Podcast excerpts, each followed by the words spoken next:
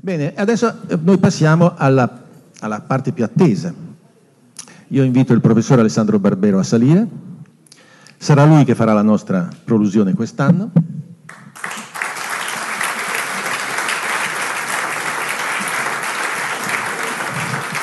Il professor Barbero, come sapete, Alessandro Barbero, non ha bisogno di presentazioni, la miglior presentazione è stata la, la, le 300 persone che oggi si sono affrettate a prenotare la loro presenza qui, però come sapete è uno storico tra i più conosciuti in Italia, professore di storia medievale presso l'Università del Piemonte Orientale, ha vinto un numero di premi che sarebbe lungo descrivere, se no ci troveremo all'anno accademico probabilmente successivo, ha scritto molti volumi, ha scritto di molte cose su su temi diversi, sempre di temi storici, ed ha una cosa eccezionale che è la capacità di rappresentare le sue ricerche storiche in maniera straordinariamente efficace.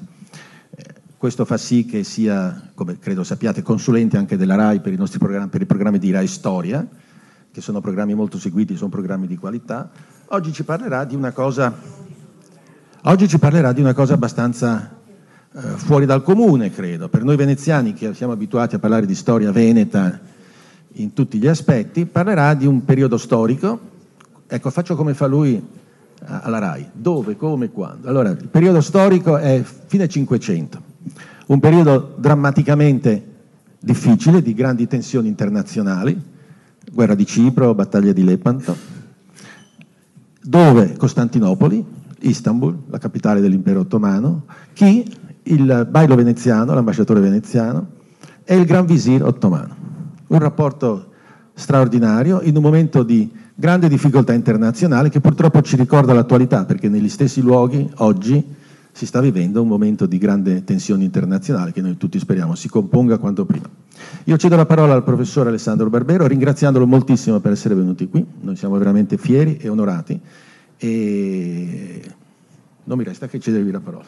Grazie.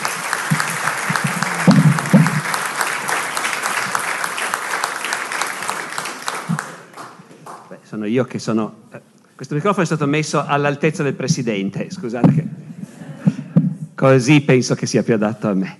Eh, sono io che sono onorato naturalmente di essere stato invitato qui e vi ringrazio. Eh, il racconto che vi voglio fare eh, prende spunto da questo ritratto che fino a un attimo fa non pensavo di proiettare, è una decisione dell'ultimo momento, non so se lo vedete, non so se nella sala di sopra lo vedono, ma ad ogni modo mi, sem- mi, è sembrato stupido parlare di un quadro senza farvelo vedere, dato che potevamo. Questo è il ritratto di uno dei patrizi più ricchi e potenti nella Venezia del secondo Cinquecento, Marcantonio Barbaro. Eh, importante e famoso per tanti motivi, non ultimo per il fatto che è lui, insieme con suo fratello Daniele Barbaro, patriarca di Aquileia, che commissiona al Palladio la villa di Masera.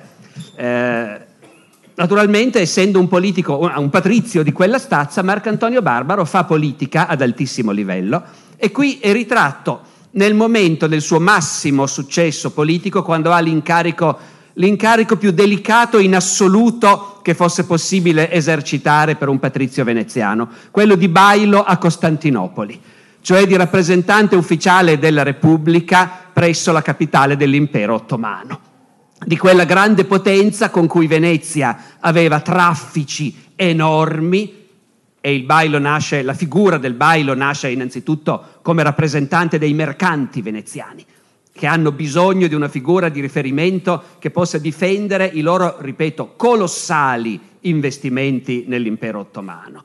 Dopodiché tra l'impero e la repubblica i rapporti sono spesso delicati, ogni tanto si precipita nella guerra, anche se Venezia ha imparato che queste guerre le perde tutte e ogni volta deve cedere qualche territorio, qualche isola, qualche base e quindi preferisce di gran lunga stare in pace e commerciare con l'impero ottomano. Ebbene, questo dipende anche da uomini come lui. Marcantonio Barbaro qui è ritratto nel suo abito ufficiale di bailo a Costantinopoli e l'incarico che poi il nostro presidente Scarante ha ricoperto per la Repubblica Italiana molti anni dopo, eh, in tempi appena un po' meno difficili di quelli in cui ci si è trovato Marcantonio Barbaro. È un ritratto di cui gli storici dell'arte non sanno molto e su cui le interpretazioni sono ancora molto, come dire, controverse. È stato attribuito al veronese, poi pare di no. Eh, scuola veneziana. Quel tratto d'acqua che vedete dietro, secondo qualcuno, è il Corno d'Oro, secondo qualcun altro è l'Istria, secondo qualcun altro ancora è l'Epanto. Io mi sento di escludere almeno la seconda e la terza ipotesi, ma il fatto stesso che circolino ci dimostra che se ne sa poco. In compenso, la lettera che Marcantonio Barbaro tiene in mano ha un indirizzo preciso, in latino. Illustrissimo domino Mahomet Pasha, musulmanorum visiario, amico ottimo. E quindi all'illustrissimo signore Mehmet Pasha, visir dei musulmani, noi oggi diremmo gran visir dell'impero ottomano, loro facevano un po' più fatica a chiarirsi esattamente la traduzione del suo titolo, ottimo amico. Ottimo amico sorprende perché Marcantonio Barbaro è bailo a Costantinopoli quando scoppia la guerra di Cipro, eh, quando viene combattuta la battaglia di Lepanto, lui è ancora a Costantinopoli, confinato nel suo palazzo, con le finestre sbarrate da assi perché non possa buttare giù lettere riservate che qualche suo collaboratore va a raccogliere e poi porta a Venezia in modo rocambolesco. E riparte da Costantinopoli dopo aver negoziato col Gran Visir la pace di quella guerra che Venezia, nonostante la vittoria di Lepanto, alla fine ha perso. Per cui la guerra di Cipro si conclude con la cessione di Cipro al sultano, che era il motivo per cui la guerra era cominciata. E dunque, nonostante tutto questo, amico ottimo. Questo quadro oggi sta a Vienna al Kunsthistorisches, era al Belvedere nelle collezioni del principe Eugenio, il che può far pensare che sia effettivamente di provenienza ottomana, e cioè che sia stato mandato in regalo da Marcantonio Barbaro dopo il ritorno a Venezia al Gran Visir. Ce n'è abbastanza per venir voglia di capire meglio in cosa consistevano i rapporti fra questi due politici di altissimo rango che si sono confrontati per anni a Costantinopoli in un momento così drammatico dei rapporti fra Venezia e l'impero ottomano. Giusto per darvi un'idea della situazione, Marcantonio Barbaro è a, Venezia, è a Costantinopoli dal 1568, eh, ha viaggiato un mese e mezzo per arrivare a Costantinopoli e prendere possesso della sua carica. I suoi dispacci a Venezia, che trasmette regolarmente più di uno alla settimana, sono tutti in biblioteca Marciana, c'è i due volumi del suo copialettere. I suoi dispacci a Venezia impiegano, quando va bene, tre o quattro settimane per arrivare a Venezia, dove si aspettano ansiosamente le ultime notizie. Ecco, pensate cosa voleva dire far politica e fare diplomazia in un'epoca in cui le notizie cruciali a cui devi reagire immediatamente ci mettono un mese per arrivarti e anche di più quando va male.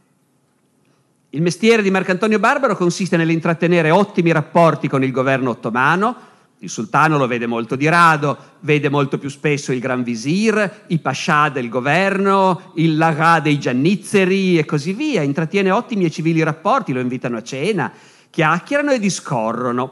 E nel frattempo deve tenere gli occhi aperti.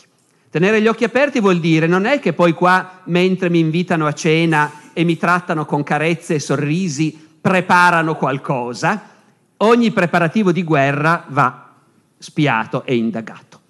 Vi do un esempio.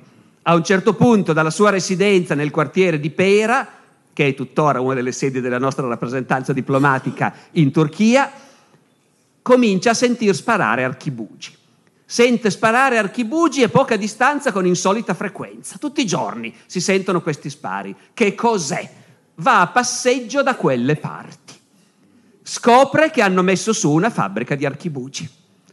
Allora a quel punto controlla, ci passa, ci ripassa, vede quanti operai ci lavorano, poi calcola un giorno quanti spari si sentono in un giorno, apprende che quegli spari vengono fatti quando un archibugio è finito, lo sparano per vedere se funziona. Eh, calcola che da un giorno all'altro fanno 50 archibugi al giorno e scrive immediatamente a Venezia tutte queste informazioni. Poi appunto frequenta i potenti di Costantinopoli, i quali sono molto rassicuranti. Una delle lettere del Barbaro racconta che dice, l'altro giorno mi sono trovato, vi cito, a visita domestica del magnifico Agade Gianizzeri ad un suo loco dilettevole sopra l'acqua. Ci sono queste meravigliose ville no? eh, sul Bosforo, sul Corno d'Oro, dove appunto si va a pranzo in primavera sull'acqua e, e chiacchierando col comandante dei Giannizzeri, Marcantonio Barbaro ha portato destramente il discorso sull'argomento, ma non è che c'è un rischio di guerra. Eh, e dice il comandante dei Giannizzeri gli ha ha insistito sul fatto che la guerra è uno spreco, che la pace è molto preferibile e che il sultano è assai inclinato alla quiete. E tuttavia arrivano voci di armamenti, di assunzione di operai nell'arsenale, di acquisti di materiali per mettere in mare le galere, qualcosa bolle nell'aria. Cosa poteva capitare a un bailo veneziano? L'imperatore, il sultano Selim, ha fra i suoi confidenti intimi un muto che si chiama Rara. Eh, nel palazzo di Topkapi sono molto ricercati i muti, non danno fastidio e non fanno rumore. Eh, comunicano a gesti, il sultano eh, ama essere servito da personale di questo tipo. Il muto Rara è diventato un intimo amico e confidente del sultano. Quindi capita, è suo continuo commensale, scrive il barbaro. Eh, bene, un bel giorno il muto Rarà, senza preavviso, va a trovare Marcantonio Barbaro. E Marcantonio Barbaro, cosa rarissima, perché non esce quasi mai dal serraglio, Rarà. Viene ricevuto ovviamente con tutti gli onori, si siedono a chiacchierare e Marcantonio Barbaro è sulle spine. Perché è venuto? C'è qualche cosa che mi vuole comunicare? Naturalmente comunicano perché il muto ha il suo dragomanno in mutesco col mezzo del quale ragionassimo diverse cose. Cioè hanno chiacchierato a lungo con l'interprete che dai gesti del muto traduce in italiano. E, dopodiché il muto se ne va dopo aver chiacchierato piacevolmente di tante cose, in particolare ha elogiato le immagini di Venezia e di Costantinopoli che sono appese ai muri della sala. Poi se n'è andato. E Marcantonio Barbaro rimane a chiedersi ma perché diavolo è venuto? Mi è sfuggito qualcosa. Poi scrive a Venezia, fa il resoconto, più di quello non è in grado di dire. Dall'altra parte c'è l'amico ottimo, il gran visir Mehmet Pasha, che noi oggi chiamiamo Sokollu, perché è venuto fuori che il suo vero cognome era Sokolovic, era un serbo di Bosnia entrato al servizio sotto Solimano il Magnifico, che aveva fatto carriera e appunto è stato gran visire, ha sposato una sorella del sultano. Al vertice del governo ottomano i legami anche familiari sono molto stretti. Mehmet Pasha è l'uomo che presiede quattro giorni alla settimana le riunioni del divan del governo ottomano, che si riunisce presieduto dal Gran Visir con i vari Pasha che ne fanno parte, sono quattro o cinque, in assenza del sultano. Poi la sera il, o il giorno dopo il Gran Visir va a riferire al sultano che cosa si è discusso e che cosa si è deciso.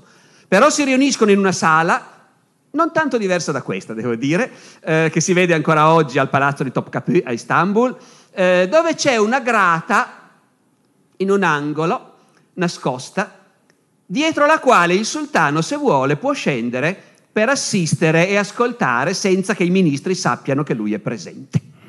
Questo garantisce al sultano che quando il Gran Visir va a riferirgli cosa hanno discusso non deve dire troppe bugie, perché c'è sempre il rischio che il sultano fosse lì ad ascoltarli a loro insaputa. Mehmet Pasha, come tutti, quasi tutti i ministri e i generali e ammiragli ottomani in quel momento, è nato cristiano.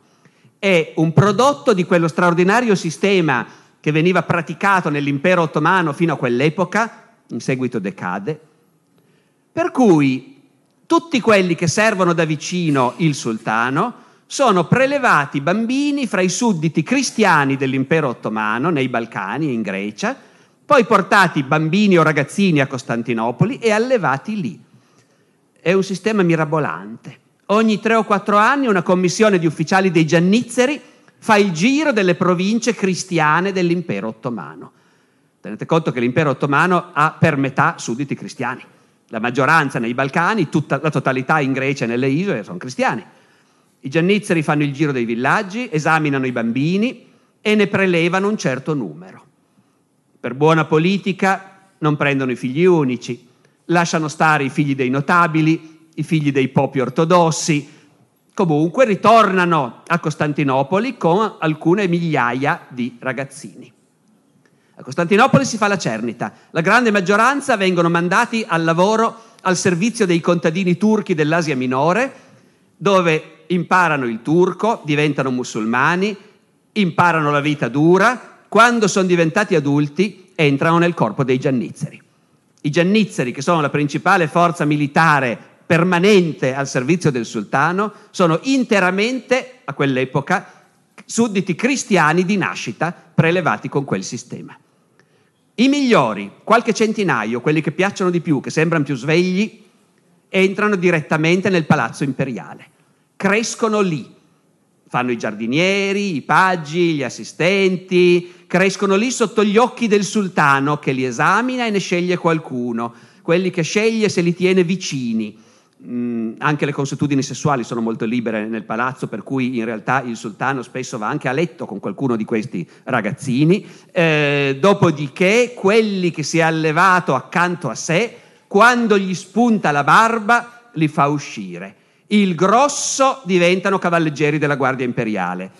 I migliori, quelli che il sultano ha seguito per anni e si è scelto, diventano pascià ammiragli, generali, comandanti dei giannizzeri, tutti gli uomini che comandano nell'impero ottomano in quel momento hanno seguito questa trafila. Eh, e uno di questi è Mehmet Pasha, serbo appunto di Bosnia. Questo sistema lascia stupefatti ed esterrefatti i nostri antenati occidentali, i quali dicono è il mondo alla rovescia. Tutti sanno che il mondo deve essere governato da principi e nobili di grande famiglia e di nobile sangue. Eh, soltanto il sangue nobile garantisce le capacità naturali per governare. A Venezia devi essere un patrizio, altrimenti non conti niente. Altrove è anche peggio. A Venezia, se non altro, le famiglie patrizie sono tante, ma nel resto d'Europa comanda un ristretto numero di famiglie principesche. Il sangue è tutto. Gli occidentali che vanno a Costantinopoli scoprono che quell'impero è governato da uomini figli di contadini, figli di pastori, che sono venuti su esclusivamente per merito. Vi cito un viaggiatore fiammingo, il Busbek. Quelli che ricevono i più alti uffici dal sultano sono in gran parte figli di pastori e ben lungi dal vergognarsi della loro origine, come sarebbe normale agli occhi di un europeo che si vergognassero, ne vanno fieri e ritengono di potersi vantare perché non debbono nulla all'accidente della nascita. Anche Marcantonio Barbaro aveva il suo parere su questo sistema e scrive spesso a Venezia com'è umiliante, imbarazzante dover trattare con questi visire questi pascià che lo ricevono nei loro palazzi sontuosissimi, stracarichi di ricchezze, che sono orgogliosi, arroganti, sono gli uomini che comandano l'impero più potente del mondo. E lui, un patrizio veneziano, deve negoziare con questa gente tutta nata nella fede di Cristo. Poi tutti rinnegati, perché quando arrivano a Costantinopoli da bambini, come come non è, gli fanno il taglietto e automaticamente crescono tutti musulmani. Dice il barbaro, gente ignobile, inesperta, abietta, servile, priva per propria natura di cognizione, di governo, di giustizia e di religione, nutrita solamente con affetti carnali, ripiena di lussuria, d'avarizia e soprattutto, e questo è il punto dolente, di arroganza e di superbia, perché tu che sei un barbaro devi sorridere e, eh, ecco, e fare i conti con questi che sai che sono figli di pastori. Però c'è stato anche dieci anni prima un altro predecessore dell'ambasciatore Scarante, Marino di Cavalli, bailo a Costantinopoli, che quando è tornato ha detto faremmo meglio a fare anche noi così. Conferire gradi a privati e bassi uomini che però ne fossero degni per le loro qualità personali. I turchi fanno così e guardate che funziona meglio. Poi naturalmente gli fanno dei sorrisi, non se ne fa niente, si continua a scegliere gli uomini di potere esclusivamente nella cerchia dei patrizi. Mehmet Pasha è il più potente di loro, è anche quello che accumula più ricchezze. Accumula più ricchezze sapendo benissimo che sono sue solo finché è vivo, perché questi, tutti questi uomini, potentissimi e straricchi, sono tecnicamente schiavi del sultano. Il sultano li può far mettere a morte quando vuole, se è deluso. Lo fa di rado, ma ogni tanto lo fa. E soprattutto, quando muoiono, il sultano in genere confisca tutte le loro ricchezze. Loro sanno benissimo che non possono costruire per il futuro, per creare un lignaggio, perché poi il sultano si riprende tutto. Morto Mehmet Pascià nel 1579, il nuovo sultano confisca tutte le sue ricchezze, tutte quelle del suo predecessore, che per il momento non erano state ancora confiscate, e il bailo veneziano di quell'epoca, siamo ormai dopo Lepanto, è tutto tornato tranquillo, c'è di nuovo la pace, il bailo veneziano di quell'epoca scrive, il sultano ha confiscato tutto, il che le par di poter fare con buona coscienza, sapendo molto bene che tutto quello che hanno lasciato i predetti Bassà, Bascià lo hanno rubato. Eh, dopodiché Mehmet Pascià in realtà vive in un'epoca di transizione in cui a questi uomini strapotenti comincia a venire voglia di lasciare qualcosa ai loro figli di fargli far carriera, di trovare per loro dei posti, così come è normale per un principe o per un nobile in Occidente. Al tempo di Lepanto sta cominciando a succedere, Marcantonio Barbaro lo nota e scrive a Venezia, qui sta cambiando qualcosa. Un figlio, il figlio maggiore di Mehmet Gran Visir, è stato nominato Sangiacco di una provincia, cioè governatore di una provincia. In Occidente sarebbe la cosa più normale del mondo. Lì stupisce e scandalizza. Il Gran Visir ha manovrato per ottenere una carica per suo figlio. La gente mormora, perché queste cose nell'impero ottomano non si sono mai fatte e non si sono mai viste. Ne possono patire, cioè sopportare, che neanche un figlio di primi visiri sia fatto San Giacco per favore. Comincia l'epoca dei favoritismi ma fino a quel momento non si erano visti. Dunque Mehmet, Gran Visir, l'amico ottimo, era anche lui un figlio di poveretti, fino a un certo punto in realtà. Lui era già un figlio di una famiglia che contava qualcosa, una famiglia di preti, di preti ortodossi. Lui stesso era destinato ai, alla carriera ecclesiastica ed era già diacono, aveva uno zio arciprete di una chiesa importante, sapete che nelle province cristiane dell'impero ottomano la struttura della chiesa funziona perfettamente con tutta la sua articolazione. Eh, e poi si vede che evidentemente era un ragazzino molto promettente, lo scelgono per portarlo a Costantinopoli. E quindi quello che doveva diventare prete, poi arciprete, con la protezione dello zio, finisce al Palazzo Imperiale a Costantinopoli e diventerà invece governatore di provincia e poi pascià e poi gran visir, primo ministro dell'impero. Quando riceve i veneziani, Mehmet tende a sottolineare che lui non è di famiglia così modesta come gli altri suoi colleghi, anzi, che lui in realtà a un certo punto racconta che lui in realtà è di famiglia principesca anche lui, eh, che è imparentato con gli antichi principi di Serbia, eh, Barbaro quando riferisce questo a Venezia dice ma altri dicono che non è mica vero.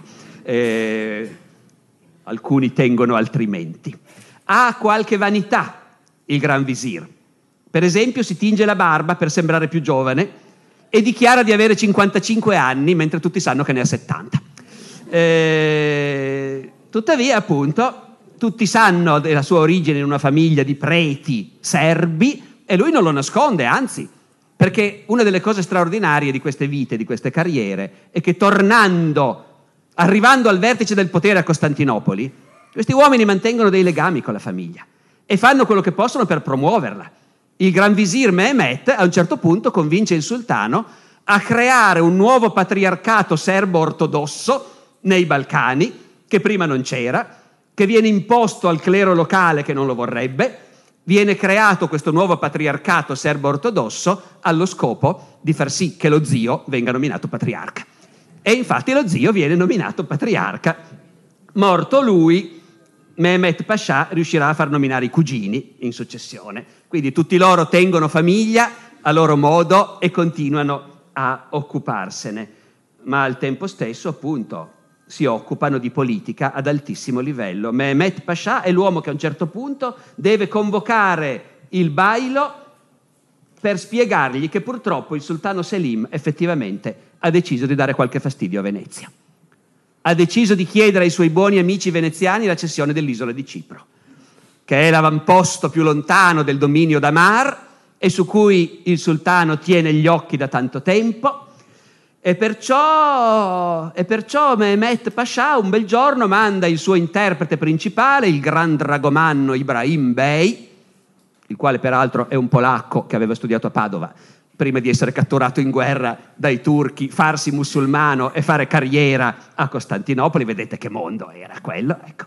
E, e, il gran dragomanno gli dice no, il, il gran visire ha bisogno di parlarti e purtroppo ci sono dei problemi. E allora e allora Marcantonio Barbaro va a trovare il Gran Visir.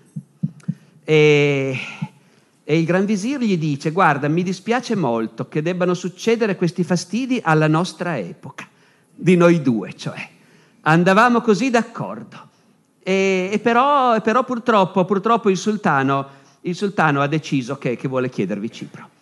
E Marcantonio Barbaro gli chiede, ma perché? Siamo amici, ci avete promesso sempre amicizia e, e il Gran Visir ha tutto un elenco di lamentele giustificate. Eh, pie- il Mediterraneo è pieno di pirati cristiani che danno l'assalto ai convogli dei pellegrini che vanno alla Mecca, al convoglio che porta l'oro dell'Egitto a Costantinopoli e, e, Cipro li ospita. Dice, ma non è vero, dice il barbaro. No, voi fate finta di niente, magari non lo sapete, ma in realtà questi approdano a Cipro e, e per noi è diventata una cosa intollerabile. D'altra parte, dice il Gran Visir, Cipro, lo sapete anche voi che in realtà è nostra. Ogni anno Venezia paga un tributo al sultano in cambio del diritto di governare Cipro. E questo è vero, effettivamente, ed è un argomento un po' difficile da contrastare. E, e poi il Gran Visir si dilunga con Marcantonio Barbaro dicendogli, è colpa vostra, io ve l'ho detto tante volte, se Venezia cito dalla lettera del Barbaro, avesse qualche volta tenuta gratificata Sua Maestà, il sultano, con cose che importano poco. Tante volte vi abbiamo chiesto un aggiustamento dei confini in Dalmazia, un villaggio, due villaggi, voi mai niente.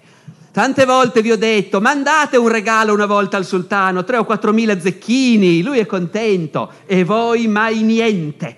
E dopodiché con grandissima quietezza ed amorevolezza, il Gran Visir chiede al barbaro quanto è lontana Venezia da Cipro. E il barbaro dice, beh, più o meno duemila miglia. E a questo punto il Gran Visir soggiunse ridendo, che volete far di quell'isola tanto lontana? Lasciatela a noi, perché la starà meglio nelle nostre mani.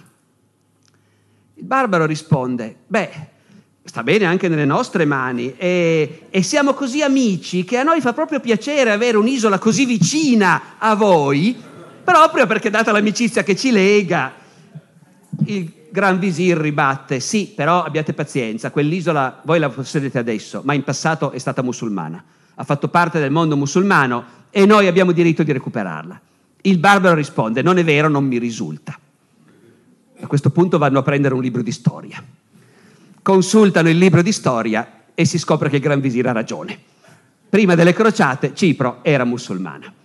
E, e con questo terminò il ragionamento, cioè la discussione. Sono sempre le parole con cui il barbaro riferisce al suo governo, il qual fu lunghissimo, ma sempre il Bassà ragionava tanto dolcemente che certo non si avrebbe più potuto desiderare. Cioè è piacevolissimo discutere con lui, però purtroppo è rimasto fermo sul punto, vogliamo Cipro.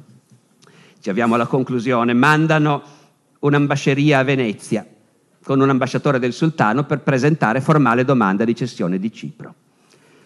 Accompagna l'ambasceria il segretario del Bailo al vise Buonrizzo, il quale è contentissimo di andarsene da Costantinopoli, data la situazione, mentre il bailo rimane lì a vedere cosa succede. Eh, il Buonrizzo, per congedarsi, va a trovare il Gran Visir.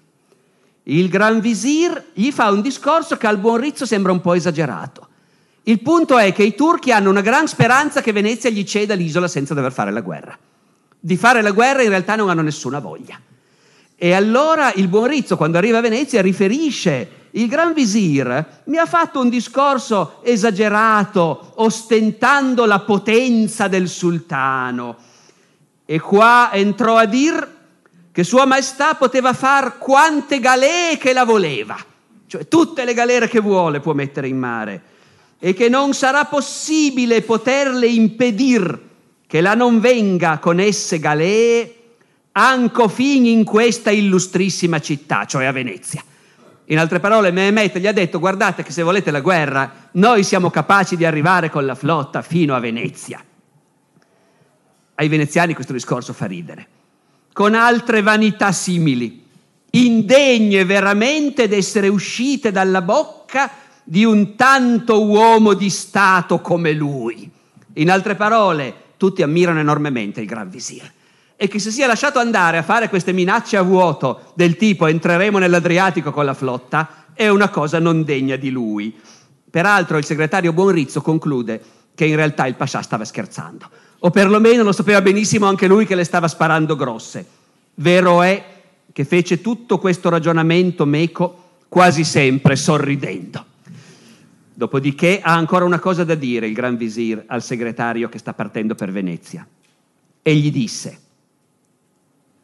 il segretario sta andando ad accompagnare l'ambasciatore del sultano che va a chiedere Cipro, a Venezia si deciderà, gliela diamo o si fa la guerra? E il Gran Visir dice al segretario, segretario avvertisci bene, cioè sta ben attento, parla di queste cose con quei signori vecchi Ch'io so che sono savi e prudenti, e non con li giovani, perché non conoscendo questi le tremende forze del gran signor, cioè del sultano, mi immagino che diranno, chi sono questi turchi? Che abbiamo noi forse paura di loro? In altre parole, il Gran Visir sa perfettamente che a Venezia c'è una fazione dei vecchi e una fazione dei giovani. E lui spera che la fazione dei vecchi, che ha più esperienza del mondo, e chi si ricorda altre guerre andate male, spingerà la Serenissima a cedere Cipro, mentre teme che la fazione dei giovani vorrà la guerra. Ed è quello che succede.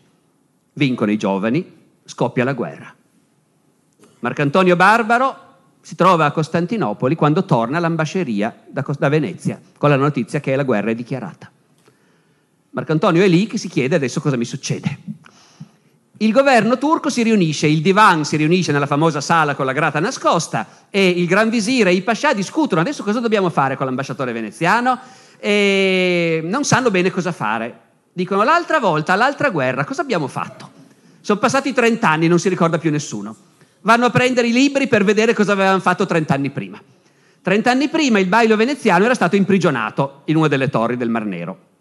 Qualcuno propone di fare la stessa cosa poi dicono, ma no, evidentemente anche loro lo trovano un uomo simpatico, sono amici, sono anni che si invitano a pranzo a vicenda. Cioè no, lo lasciamo nel suo palazzo, però chiuso dentro. Gli mandano una delegazione di Giannizzeri con l'ordine di stare alle porte e non lasciare uscire nessuno. Esce un domestico ogni giorno per andare al mercato a fare la spesa. Per il resto devono stare chiusi dentro. E il barbaro rimarrà chiuso dentro per tutta la durata della guerra, per quasi tre anni. Eh, in realtà poi fa sapere che ha dei dolori, vorrebbe andare alle terme, allora gli danno un permesso di uscita per andare alle terme. Eh, poi fa sapere che vorrebbe andare a passeggio, gli danno un permesso per andare a passeggio. Eh, ma soprattutto lui all'inizio, avendo tutta una rete di uomini di fiducia che di nascosto lo aiutavano a comunicare con Venezia, anche rinchiuso nel suo palazzo, continua ad avere questi che vengono a aspettare le lettere sotto le finestre, lui gli butta i rapporti dalle finestre e questi si incaricano di portarli a Venezia. Dopo un po' il Gran Visir se ne accorge. Gli fa chiudere tutte le finestre con assi. C'è ancora qualche balcone aperto, butta le lettere dai balconi. Gli fanno murare i balconi. A questo punto si lamentano col Gran Visir perché non si vede più niente in casa, devono tenere le candele accese tutti i giorni. Allora il Gran Visir concede che alcune finestre vengano riaperte ma sbarrate con grate così fitte che non si possano buttare le lettere di sotto. Continuano così fin quando arriva la notizia della grande vittoria di Lepanto, che suscita grande entusiasmo nel palazzo dove si vive a lume di candela, e poi passa il tempo e l'entusiasmo diminuisce e si scopre che la battaglia di Lepanto non è servita a niente che i turchi hanno messo in una, in mare un'altra flotta forte come la prima e poi da Venezia arriva la commissione ufficiale per il Marcantonio Barbaro. Comincia a negoziare la pace perché noi ci siamo stufati di questa guerra. E a quel punto Marcantonio dalla sua prigionia viene fatto uscire e ricomincia a negoziare col suo ottimo amico, il Gran Visir. Negozia quel che può, che non è molto. Alla fine Venezia, pur di avere la pace, accetta di cedere Cipro al sultano e di pagare le spese di guerra. Eh, e però è fatta la pace.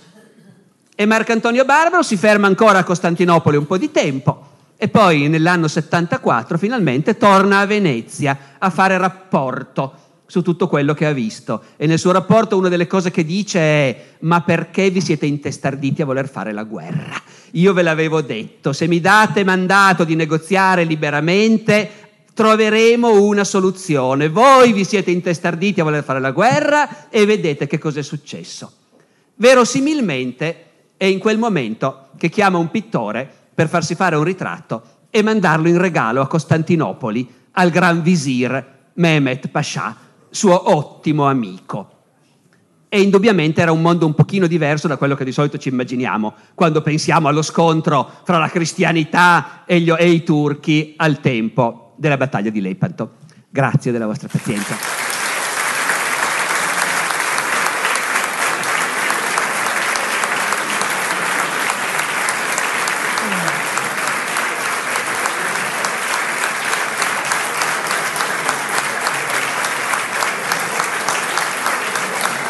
Grazie.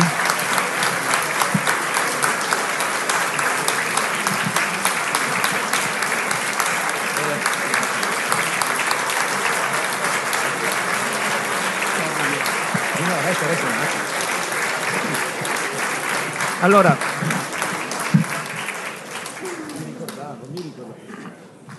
allora non, ho, non, ho, parole. Noi non abbiamo ascoltato Alessandro Bar- Barbera, abbiamo visto con i nostri occhi quello che succedeva, abbiamo visto il bailo che si muoveva, che andava a pranzo dal Gran... Cioè è stata una, una rappresentazione cinematografica. Ed è venuta in mente una cosa che vi dico e poi chiudo che questa storia che ci viene raccontata, 1571, è lontana, ma io in un documento ufficiale delle Nazioni Unite sulla crisi di Cipro, di una decina di anni fa, nella parte precedenti storici, nelle argomentazioni turche a un certo punto c'era una frase che diceva questo, ma in fondo Cipro noi l'abbiamo presa, non l'abbiamo presa i greci, l'abbiamo presa i veneziani. Cioè in un documento di una decina di anni fa abbiamo riletto le storie che ci ha raccontato il nostro Barbero. Io comunque ringrazio moltissimo il professore, ci ha fatto un vero regalo e devo dire, vedo che avete apprezzato questa, eh, questa sua esposizione. Da parte nostra gli diamo la nostra medaglia d'argento del maestro Aricò a titolo di ringraziamento e speriamo di averlo presto. Quando volete.